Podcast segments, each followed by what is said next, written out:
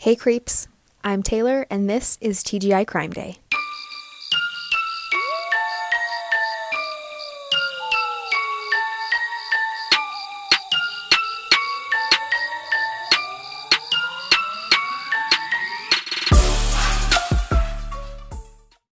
Hello and welcome to episode 17. I've got a half mostly melted Starbucks in front of me. I've got my my thinking cap on. I'm ready to get started. Uh, okay, so I chose today's case because I was looking for a documentary on Magellan TV. Not sponsored, but should be. Anyway, I was looking for a documentary and they didn't have it, but they did have one that was called Finding Leigh A Tangled Web. I had never heard of this case, which is crazy because, from what I understand, it's one of the most talked about cases in South Africa. And after watching the documentary, I was shocked, to say the least. There's twists, there's turns, there's all kinds of ridiculous stories and excuses. Leigh's family is in the documentary quite a bit, and her parents seem like the sweetest, most incredible people. Also, the investigators who worked on this case did a phenomenal job, which we love to see. Let's get into it. Leigh Matthews was born July 8, 1983, to her parents, Sharon and Rob Matthews. Leigh had a sister named Karen who was only 13 months older than her, so they were very, very close and they were like best friends. She was a student at Bond University in Johannesburg, South Africa, where she was studying BCom finance to become a chartered accountant. AKA, she was brilliant because even saying BCom finance makes me have the I'm bad at math sweats. Um, Leigh was described as soft spoken and kind. She was very sensitive and didn't like to be in the limelight very much. She was an amazing rower and she was part of the rowing routine rowing team at Wits University, even though she wasn't a full time student there. She was so good that they were like, come be on our sports team, even if you go to Bond University. From what little information I've read about Leigh as a person, she was just described over and over as very kind and fun and very smart. She was a dedicated and hardworking student. On July 8th, 2004, Leigh celebrated her 21st birthday. She got her hair done and got a manicure and then had dinner with her friends and family at a Chinese restaurant. restaurant. Like I mentioned, Leigh didn't like being the center of attention so much, so it's safe to assume that she probably quietly reprimanded her friends when they loudly and embarrassingly sang happy birthday to her for the whole restaurant to hear. Listen, can we stop doing that? There's nothing more uncomfortable than sitting there listening to everyone sing that song off key, not knowing where to look. I this is going to become an anti-birthday song podcast. Okay, moving on. Um Leigh's parents gave her a beautiful tanzanite ring, similar to one that her mom Sharon always wore. This was something that was special to mark a special birthday for her.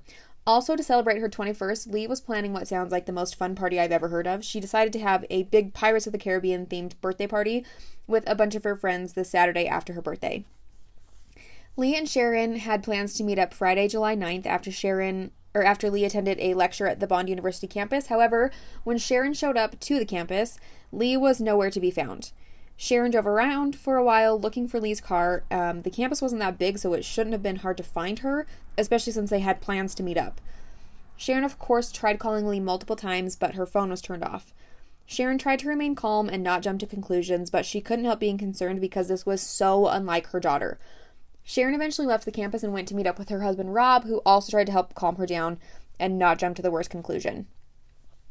Sharon called Leigh's phone over and over again, and finally she got an answer. The voice on the phone was not Leigh. It was a man saying that he had kidnapped Leigh. At first, Sharon laughed with relief, thinking that Leigh was just pulling some big fun prank to like kick off her Pirates of the Caribbean party. After all, this movie is literally about a girl being kidnapped by pirates. Very quickly, Sharon realized that this was not a joke. The man repeated himself and said that he was very serious, that he'd done this before, and he wouldn't hesitate to kill Leigh if they didn't listen to his demands. This man said that he wanted 300,000 rand, about 21,000 US dollars, by that evening. He also told Rob and Sharon that if they involved the police, he would kill Leigh. Then he said that he would call them later to arrange a money drop off and hung up. Right from the start, the Matthews were stuck between a rock and a hard place and didn't know what to do. Should they call the cops? Should they try to figure this out on their own? The, Mas- the Matthews were like financially stable, but they weren't super rich. They didn't have access to that kind of money. Um, they also couldn't figure out why Leigh would have been targeted for a kidnap for ransom situation because this was very uncommon in Johannesburg. They decided that they were in way over their heads and decided to hire a private detector, detector, private investigator. I don't know what that word, detector, detective, investigator. I think I just mixed those two words together. Help me. Okay, I'm fine. Um, anyways, they hired a private investigator who encouraged them to get the police involved. The police advised Rob to negotiate the amount with the kidnapper and also said that he needed to demand proof that Leigh was alive and safe before arranging the money drop. A few hours went by and the kidnapper called again. Rob told them that they couldn't get the 300,000 rand that quickly, but they could do 50,000, and the kidnapper immediately was on board and totally fine with that. That was the first red flag for the police that this person was not this experienced hard ass that he was claiming to be because he didn't try to negotiate that amount at all. He just took the lower amount and was like, that's what's up, deal. Rob also demanded to speak to his daughter, and the kidnapper agreed, and a terrified Leigh told her dad that she was okay, but they needed to follow the kidnapper's request and not involve the police or he would shoot her. It just makes me sick thinking about how scared Leigh must have been and how desperate her family had to have felt at this time. They had no idea what was going on. I just, the man who did this is a piece of crap. More on that later. So they set up a meeting spot for 8 p.m. that evening where Rob would do the money, the money drop. And the kidnapper said that after he got the money, he would arrange for Leigh to be picked up somewhere nearby. At first, the police decided to send an officer with Rob to do the drop, but on the way there, he panicked and was so worried that something would happen to Leigh if they um, saw that he brought an officer with him. He decided to drop the officer off at a gas station and continue to the meeting spot alone. Again, he was so freaked out and could barely think straight. He's trying to follow the directions to where the kidnapper told him to go when his phone rings. It's again the kidnapper who is now pissed because he can see Rob's car from where he is, and Rob missed the turn, so he's yelling at him. He's getting super frustrated, and so the kidnapper directs him back to the correct place and tells him to flash his lights three times and then wait. A man quietly walked up to the car and banged on the window. He told Rob to throw the money out onto the ground. The man picked it up and then walked away. After this, Rob waited for a while and then he drove around for a bit, waiting for a call from Leigh or the kidnapper telling him where he can pick her up. But the phone never rang, and when he tried calling Leigh's phone, it was turned off. By the following day, which was Saturday, July 10th, a 10 man task force was formed by the South African Police Department. They didn't waste any time, and Leigh's case was extremely important for them. Rob and Sharon tried all day to get in touch with the kidnappers, but nothing was working, so eventually they decided to do a press conference and beg for the kidnapper to bring Leigh back. After Rob's heartbreaking plea, this case gained attention all over the world. Tips were being called in like crazy, and a website was set up for people to write in any information that could help them figure out where Leigh was. So many people took notice of this case because it was so horrifyingly random. There was no rhyme or reason to why the Matthews family was targeted, and this made people all over the world feel empathy for them because they felt like it could have happened to just any random college student. Leigh's sister Karen had told had to hold her parents together. They were in so much agony over what was happening, and she kind of had to like pull everyone off the ground and keep everyone moving forward. And remember, Karen was only 13 months younger than Leigh. Like, this was her best friend, her big sister, and they couldn't figure out where she was. Um, and I'm sure that they were also grappling with this guilt of not knowing if they should have involved the police, if that was a good or a bad idea, but what else were they supposed to do? Like, they are not. How was anyone supposed to know how to deal with a criminal who has taken their child? Like it it pisses me off. So something that was really awful was that in the media there were people that were being very judgmental against Rob and Sharon for calling the cops and basically blaming them for the kidnapper's lack of communication, which makes me so mad. So they said that, or they did what he said, and he didn't uphold his end. They had no other option but to call the police and get them involved. The idea that someone would turn around and so openly victim blame is just gross to me. I hate when people do that in the media. So, police were able to piece together what happened the day that Leigh was taken. She went to her lecture on campus as planned, and then she walked to her car like she always did. In the documentary I watched about this case, they said that there was a male student who was in one of her classes who usually walked to her car with her, but on this particular day, he had an appointment across campus, so he had to go to that. She walked to her car alone, and then she disappeared. He didn't have anything to do with this, it was just bad timing, horrible timing, and an awful coincidence that she ended up walking alone that day. Two witnesses said that they saw Leigh talking to a man in the parking lot, and then the next minute she was just gone. A week later, there is still no new information, but there were helicopter and ground searches all around the campus and around the area where the money drop happened. They looked into any CCTV footage that they could find in the area, including the CCTV from the toll booth nearby, in case the kidnapper left the area, but there was nothing there. Twelve days after Leigh was abducted, a municipal worker cutting grass in a field near Walkerville unfortunately found her body. She was found naked and had suffered four gunshot wounds.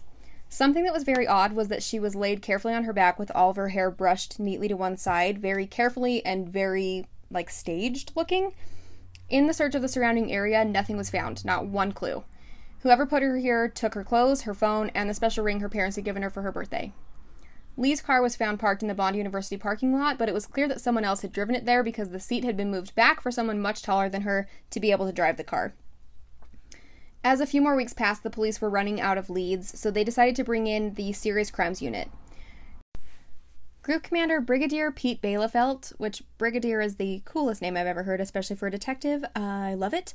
So he said that when theme, things seem like a dead end, the best thing to do is go back to the scene of the crime. So they started by reviewing all the evidence at the places they knew the killer had been. When they looked more into the place where the money drop happened, they realized that this was not just some random location. Rob had been instructed to park his car basically under a bridge. Um, they call it a flyover in the articles I read, but a quick Google told me that's basically just a fancy word for overpass. So they believed that the killer had parked this car on the overpass above the road where Rob was told to stop. Then this way the killer could get the money, run back up the hill to his own car, and drive away without being followed because by the time police or Rob was able to get up to the top of that bridge, he would be long gone. They also re interviewed the worker who found Leigh's body, and he said that he'd been working in that same field the day before, so she absolutely was not there before the 10th. There were some clues, or lack of clues, I guess, that led police to believe that Leigh had not been killed in this field. For one thing, she had been shot four times, but there was barely any blood at the scene, and also two of the bullets had been found inside of her body, but the other bullets had passed through her and were not found anywhere nearby. Along with that, the bullet casings were in like a pile neatly near her feet, as if they'd been placed there. Weirdest of all, Leigh had signs of frostbite on her feet, and the forensic pathologist determined that she'd been likely killed approximately 10 days before her body had been found, and she had to have been kept somewhere cold because she didn't show signs of decomposition. Next, the detectives asked Rob for any other details that he could remember about the man he spoke to on the phone. Rob was so panicked and terrified during those first couple of days, he didn't notice one weird detail at first, but as he thought back on it, he realized that the first time he talked to the kidnapper, this man told him that he was Libyan and that he was speaking in a different accent in the angry call that was made when Rob missed the money drop off point. When he thought about it, it hit him that when he spoke to the man during that second phone call during the money drop, he had been yelling at him and his voice broke and he was speaking in an Indian accent. So finally, some kind of a clue was available. The police looked into the Bond University um, student listings to see if there were any Indian students enrolled, and there was one Indian male enrolled in some of Leigh's classes, but he had mysteriously dropped out a few weeks before Leigh's abduction. At this point, they knew that Leigh's phone had been used in Walkerville, an area with a large Indian population, so they started looking at the cell phones that had pinged in the same area around the same time that Leigh's phone had been used.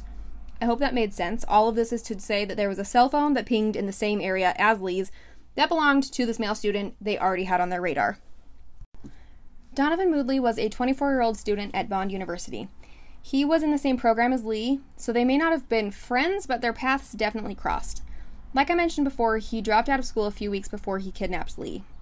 Police looked into his cell phone records and they matched up with the locations of Leigh's phone in the days that she was missing. They also pulled his bank statements and saw that he made a few deposits within the first few days of Leigh's kidnapping that totaled 39,000 Rand. They also found out that he made a payment to the Ducati dealership nearby in Bryanston, pause really quick because every time I re- read the word Ducati, I think of the part on Freaky Friday when the mom's boyfriend sees Jamie Lee Curtis driving around with Chad Michael Murray on the motorcycle and he's like, I saw you with some guy on the back of a Harley. And Jamie Lee Curtis is like, hello, it was a Ducati. It's literally the only reason I know what a Ducati even is. Okay, anyways, moving on. You guys, what a great movie. Okay, sorry. Um, when the police looked into this and interviewed the workers at the Ducati dealership, they said that Donovan had brought his bike to the shop for some repairs. They said that he paid 13,000 rands for this repair, but he couldn't pay the full amount he owed because he said, quote, "A deal went wrong and I did not make as money as much money as I expected." Because he's a jerk. Okay. Um, he also bought his girlfriend an engagement ring with this money because he's trash. And in the documentary, he also said that he they went on some big stupid bougie yacht party trip so that he could propose to his girlfriend. I'm glad that you're having such a fine time, you piece of crap. Okay, so they also found that he used his credit card at the Formula One hotel in Bramley and stayed for a few days before kidnapping Leigh, and then checked out on July 10th. Donovan lived with his parents in Walkerville, so I'm assuming he got this hotel room so he could pull this off in private, which is gross. Uh, the hotel was also six kilometers from Bond University, which is about 3.7 miles. They guessed that he stayed here and stalked Leigh for a few days before kidnapping her.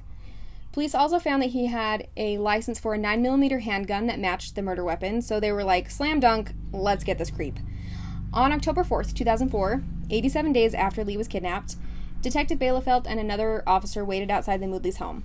Around 9 a.m., Donovan left the house, and as he drove down the road, the police officers pulled him over. And when they approached the car and told him he was under arrest, this piece of human garbage had the balls to look at them and say, What took you so long? I've been expecting you. Pause for disgust. Um, okay. The officers said that he had this really stupid, cocky attitude at first. He was like smirking, but then very quickly he switched gears and was like, okay, I'll confess, I'll tell you everything. So Donovan said that he had been desperate for money and decided that rather than going and getting a job like a normal person, his only option was to kidnap someone for ransom. The week of July 7th, he told his parents that he was going on a motorcycle trip, but he actually went and checked into that Formula One hotel near the campus. According to him, he waited and watched the campus for a few days without having one anyone specific in mind to take. He literally was just going to randomly choose someone who was alone and his motive was that he figured all of these kids had rich parents to go to this university, so whoever he chose would work out. As I mentioned before, Leigh's family was not super wealthy like he'd been banking on, so that's awful. um, it's awful either way. The idea that you're just going to like stalk these college kids and just pick one of them up and that's how you're going to get money, I just, I hate it. Okay. Leigh was a very kind hearted girl who was very cautious and probably wouldn't usually have given a stranger a ride, but again, Donovan was around her own age. She may have seen him around on campus, and he told her that he needed a ride to just a couple of blocks away. When they got to the area that he said he needed to be, he pulled the gun on her and forced her into the back seat. Then he drove to an isolated parking lot where he bound and gagged her and put her in her own trunk. Then Donovan drove her car back to the campus where his own car was parked, waited until no one was around, and transferred her to his own trunk. Uh, that was when he arranged the money drop. Leigh was in the trunk of the car, alive when he picked up the money, as far as we know. It just makes my heart ache to think about her poor dad, just feet away from her, having no idea where she is and no idea that she's there. I just, this person's a monster. I'm sorry. Um, after Donovan picked up the money, he drove around for a while trying to figure out what to do. According to him, he had planned to just drop her off somewhere and then drive away, but the longer he drove around, the more he thought about what would happen if she went back to her family. She had obviously seen his face, she knew who he was, she could identify him, and he knew that this would get him caught. So, according to Donovan, he supposedly had no other choice but to murder her, which is one of the dumbest, most callous things I've ever heard. You had plenty of choices, you just chose to be a monster. Donovan said that he drove Leigh to the field that she was found in, forced her to undress so that he could burn her clothes to destroy any evidence, and then shot her. Um, it's really upsetting and awful on its own that he did this to her and then had to take it another step further by violating her privacy in that way. Um, she was not sexually assaulted, but he did make her undress in front of him. And in an open letter that Rob later read in court, um, he said, quote, When it came to her body, Leigh was a very private person and always covered herself. How ironic that she should be the subject of such a traumatic 12 hours before cruelly meeting her death. Forced to strip naked in front of this man who terrorized and tormented her her body then found lying naked in a field. I wonder how Mr. Moodley would have felt if this had happened to one of the ladies in his family. End quote. Donovan took the police to the place where he burned her clothes. Um, the charred remains of the clothes were still there, along with her car keys, and her special ring that she received for her birthday was not there. They ended up finding the ring later in Donovan's room, and it was clear that the ring had been burned, and they figured out that Donovan hadn't known about the ring when he burned the clothes, but after reading about it in the newspaper, he went back and got it to keep as a trophy because, again, he's a disgusting creep. On the search of Donovan's room, they found the ring, his gun, which was tested and determined to for sure be the murder weapon, and letters that Donovan had written to his family basically confessing what he did and saying that he would be going to prison for a long time. Also, on the forensic testing of Leigh and Rob's car, they both had fingerprints that matched Donovan. The day he was arrested, the police brought him back to his house to do this search, and his parents were there. And by all accounts, Donovan was raised in a normal family in a very loving home. His dad was a Baptist minister, and his family was very religious. Donovan didn't have any kind of police record or anything before this. Donovan allegedly dropped to his knees in front of his parents and said, I have committed a murder. I killed Leigh Matthews. His poor mom was absolutely horrified and said, quote, I have prayed for the Matthews family every night. Why? to which he, of course, said nothing and just stared at the ground. Donovan said over and over that this was all him, that he worked alone, he had no accomplices, but the police were immediately suspicious and didn't believe that because, first of all, he lied about where the murder happened. It was very obvious that the body had been moved there, and then there were some other things that proved that his story wasn't lining up.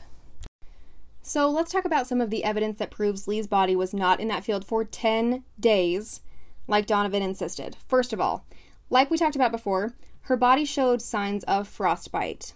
Not only that, but her body was barely decomposing at the time she was found, meaning she had to have been kept somewhere cold. She also didn't have any signs of postmortem sunburn that would have been there if she were actually out in an open field in the sun for over a week. Also, there were no bugs found on her body. Um, in an experiment that was performed later by entomologists that proved there would have been flies and ants found on her body if she had been there that long.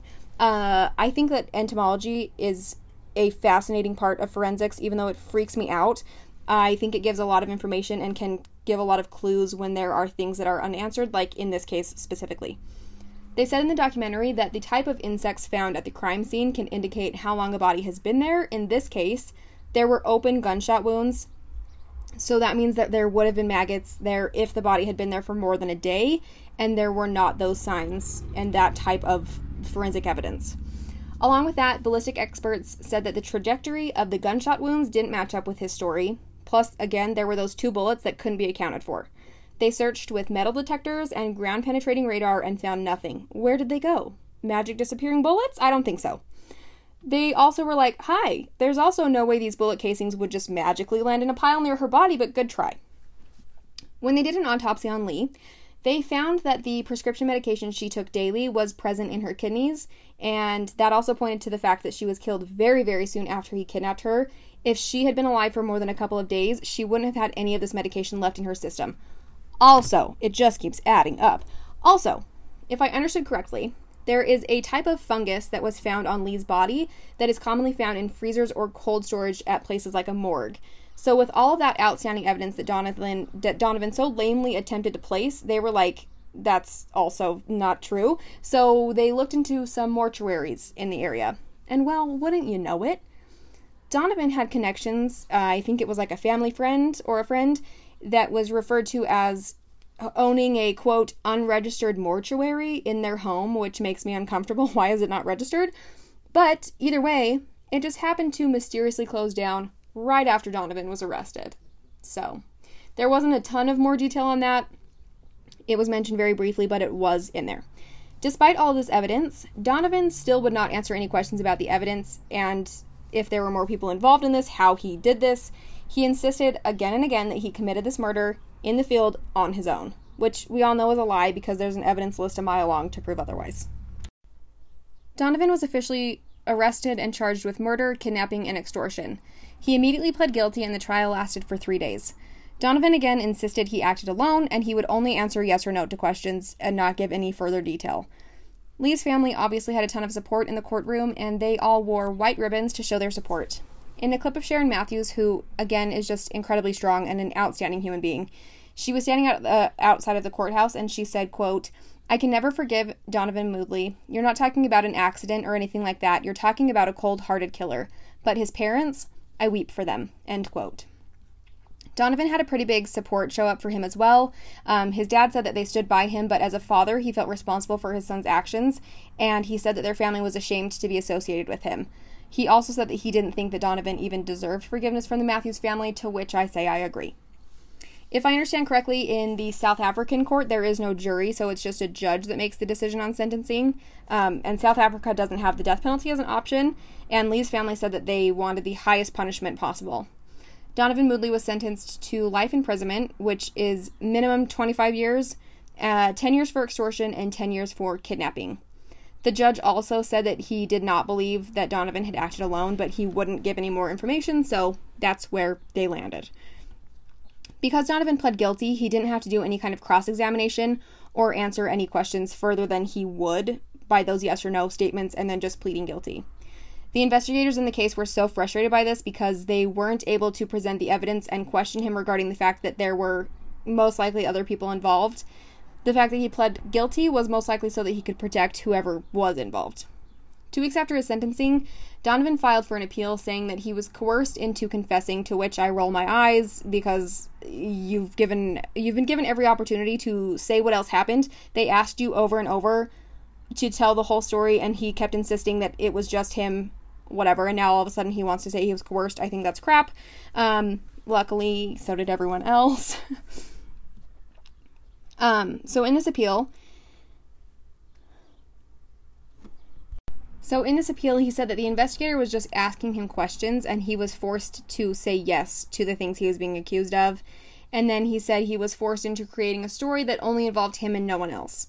Allegedly, he was afraid for his own life and said that he couldn't say who else was involved because they were in the courtroom watching him, which I think is, again, stupid because if that were the case, wouldn't you just be like, yes, there were other people involved. Hey, look, they're right over there. Arrest them now so they can't hurt me. I don't get that. I think it's lame. Um, three months after filing his first appeal, he withdrew it because he said that he intended to ask for a retrial because allegedly he had new evidence that would prove that he could prove who the real killers were and that actually he'd been framed even though all of the money was in his bank account his fingerprints were found at multiple places involved in this crime and his gun was definitely used to murder Leigh he still wanted to claim that he'd been framed and wanted a retrial. So they were like, okay, cool, cool, cool. Sounds great. You have 15 days to organize your crap and tell us why you deserve a retrial. Four years later, 15 day deadline, four years later, he's like, okay, I'm ready. In 2009, four years later, again, four years, okay? In 2009, Donovan claimed that the judge had, quote, committed a material misdirection in, po- in imposing the sentence that he did, and described his sentence as, quote, shockingly inappropriate. Really? Because I don't think so. Also, here's a quote that, in my opinion, shows a very egotistical, narcissistic side of Donovan Moodley. Um, when talking about why he deserves a retrial, he said, quote, For five years now, I've spent every breath of mine in a pursuit for freedom, Five years on, and I am still a media favorite. A country sickened by crime must choose an official face for crime and a mascot for evil. Is it me? It's just such a stupid thing to say. This is not a person who's saying he's sorry that he took part in this. He's not saying he feels terrible. He's doing this whole like, poor me, my life is so unfair, everyone is so mean to me, and it pisses me off. Then he said, quote, I want to make this clear. I will stop at nothing leaving no legal means untried. It is my right to pursue justice. To which I say, no, sir. Luckily, the judge was like, get out of here with that weak ass argument, especially when you're four years late on handing in your assignment. Okay, he didn't say that. He actually said, quote, I am of the view that the application is frivolous and granting it would be an abuse of the process of court and would lead to an appeal where there is no prospect of success. So basically the same thing I just said. Um, yes, King, his appeal was denied. But don't worry. Donovan was back in 2012 with another news story. This time, Donovan asked for a retrial and decided to represent himself, because that always works out so well for these murderers. Donovan claims that back in 2004, when he was arrested, he was tortured by the officers. He said that he was arrested and handcuffed to a chair and forced to confess. He said that at the time he told eight police officers that three Nigerian drug dealers named Frank, Ali, and Jemba forced him to do the kidnapping. And then he said that the police asked him where these three people were and he couldn't say. And he said that the officers then stood behind the chair and lifted his arms up so the handcuffs would dig in and hurt him and he said, quote, "The pain was too much for me and I cried." Then, because he was crying, allegedly this officer said that he had to confess and say he did it alone.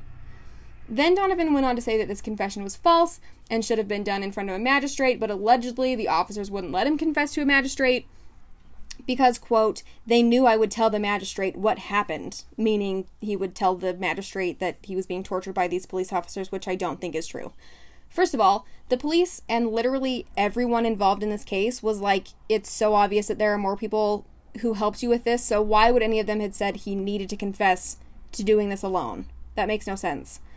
Also, in this new supposed truth telling from Donovan, he said that Rob Matthews lied about hearing his accent on the phone. According to Donovan, Rob Matthews changed his story and said that he heard an Indian accent after Donovan was named as a suspect, which is incorrect because they didn't start looking into him as a suspect until after Rob remembered that detail. Here's my thing, which is it? You had absolutely nothing to do with it or these and these drug dealers framed you or you were forced to participate. Like you can't do both. Another new quote unquote truth from Donovan was that he had a totally reasonable explanation for how so much money ended up in his bank account exactly the same time as the ransom was paid. Basically, he tried to flip things around and be like, who would be dumb enough to do that? And then said that the money was his own money and he could prove it because, quote, I was a financial planner. I would not have made the mistake of depositing it into my account, end quote. And then he said that it was money he made from selling his BMW, and no one believed that at all. Basically, Donovan's biggest argument, which this is so stupid, his biggest argument for why he was obviously innocent and coerced into saying these things was that he was just way too smart to commit a crime that was so stupid. He literally stood in front of a courtroom and said over and over how the crime was committed in a way that was so, quote, haphazard and quite stupid, and, quote, that's not like me. Oh, look, Another case of smartest man in the world syndrome. Then he broke down the details of the kidnapping, extortion, murder, and disposal of the body, and gave examples of how these things were dumb and how they could have been done more efficiently. I just can't imagine sitting in the courtroom listening to him trying to say he didn't have anything to do with it by explaining how he would have murdered someone better. I just, it's very weird to me. It's very OJ Simpson, if I did it vibes. The prosecutor in this case, um, whose name is Zaais Van Zyl, said that Donovan taking the stand to brag about how he was just too smart to commit a crime like this actually just further proved that he had such a deep familiarity with the crime that only the person who committed it would have had all of this information. While it's widely believed still, and very probable, that he didn't commit this crime on his own, Van Zyl said it was unlikely that the existence of these three drug dealers was at all possible. He said, quote, There is no evidence that these three musketeers were anything but ghosts, which I love. That's like the perfect description. Van Zyl also said that Donovan went through three different attorneys before deciding to represent himself, probably because, quote, nobody was prepared to go ahead with this preposterous story, end quote. Of course, this appeal didn't lead anywhere, and Donovan Moodley was sent back to finish out his sentence. Apparently, in 2015, uh, Donovan went back to court again to fight being transferred to a different prison. He didn't want to transfer because he was in the middle of studying to get his law degree. Yes, you heard me. And if he transferred prisons, he wouldn't have access to the law library. Here's my thing. And it's okay if we have differing opinions on this. I just I have a hard time with this. I don't think it's fair for violent criminals and murderers to be like, "Cool, I'm just going to get a degree while I'm in prison," while other people who are much more deserving can't have access to schooling. I just it really bothers me.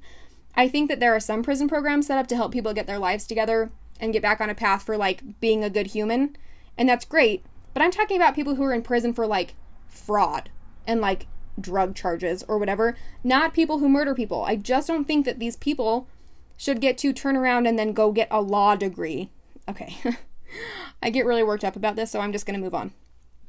Oh, also, one more thing. He didn't want to move prisons because he didn't know he would lose access to having his guitar at this new prison, which had brought him so much, quote, joy, comfort, and solace. Hi. You know what else brings those things? Not murdering people. Was that harsh? Probably. But I'm not here to coddle murderers who took away any joy, comfort, and solace from the family of a beautiful young girl who had nothing but potential to do great things. So I'm sorry, I don't feel bad for him. The loss of Leigh destroyed people's lives, and I can't imagine the grief that her family must have felt going to these appeals and having to listen to this man talk over and over with no apologies and say that he's innocent and that he was framed and that there's all of these other people who are involved that he has no proof of, I just think it's ridiculous. Okay, end of rant. You guys, look, I made it all the way to the end of the episode without doing a rant. Um, Leigh Matthews was a beautiful human being who was so important and wonderful to her sister, to her mom, to her dad, to all of her friends. And I think that the person who did this to her absolutely deserves to spend the rest of his life in prison. So that's just my opinion. Don't yell at me. I hope that you liked this episode. It was something a little different. Um, be sure to rate, review, subscribe, do all of the things, and also tell your friend who is also a crime creep to listen to this podcast. Okay. Send me an email at tgicrimeday at gmail.com if you have case suggestions or a spooky story you want to share with me, and I will talk to you soon. Bye!